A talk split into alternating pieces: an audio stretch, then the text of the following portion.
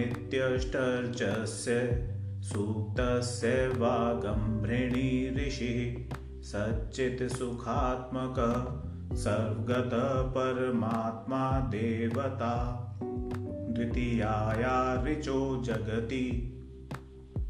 शिष्टानां त्रिष्टुप्छन्दः देवी महात्म्यपाठे विनियोगः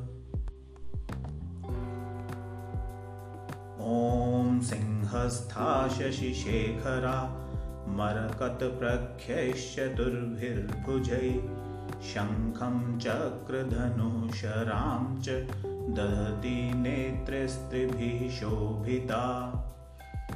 आमुक्ताङ्गदहारकङ्कण रणतकाञ्चीरणन्नूपुरा दुर्गा दुर्गतिहारिणी भवतु नो रत्नोल्लसत्कुण्डला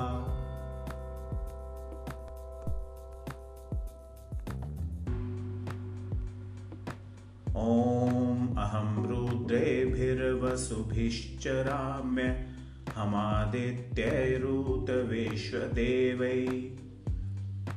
अहं मित्रावरुणो भाविभर्म्य अमिन्द्राग्नि अहमश्विनो भा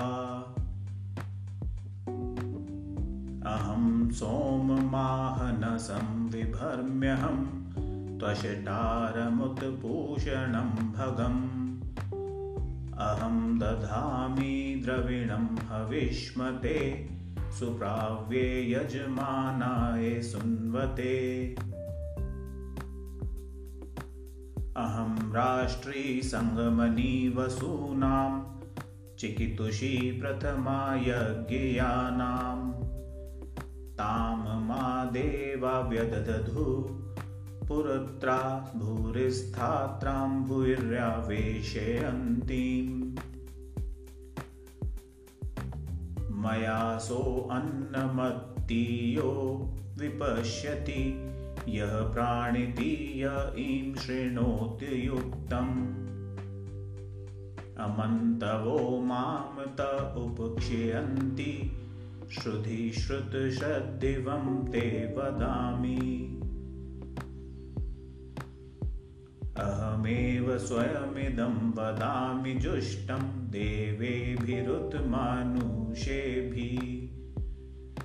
यं कामये तं तमुग्रं कृणोमि तं ब्राह्मणां त्रमृषिं तसुमेधाम् रुद्राय धनुरातनोमि ब्रह्मद्विषे शर्वे हन्तवा अहं जनाय समदं कृणोम्यहं द्यावा पृथिवी आविवेश। अहं सुवे पितरमस्य मूर्धनं मम योनिर्स्वन्तसमुद्रे ततो वितेष्ठे भुवनानुविश्वोत्तामुं द्यां वर्ष्मणोपस्पृशामि। अहमेव वात इव प्रवाम्यारभमाणा भुवनानि विश्वा। परो दिवा पर एना पृथिव्यै तावती महिना सम्बभूव इति श्री ऋग्वेदोक्तम देवी सूक्तम संपूर्णम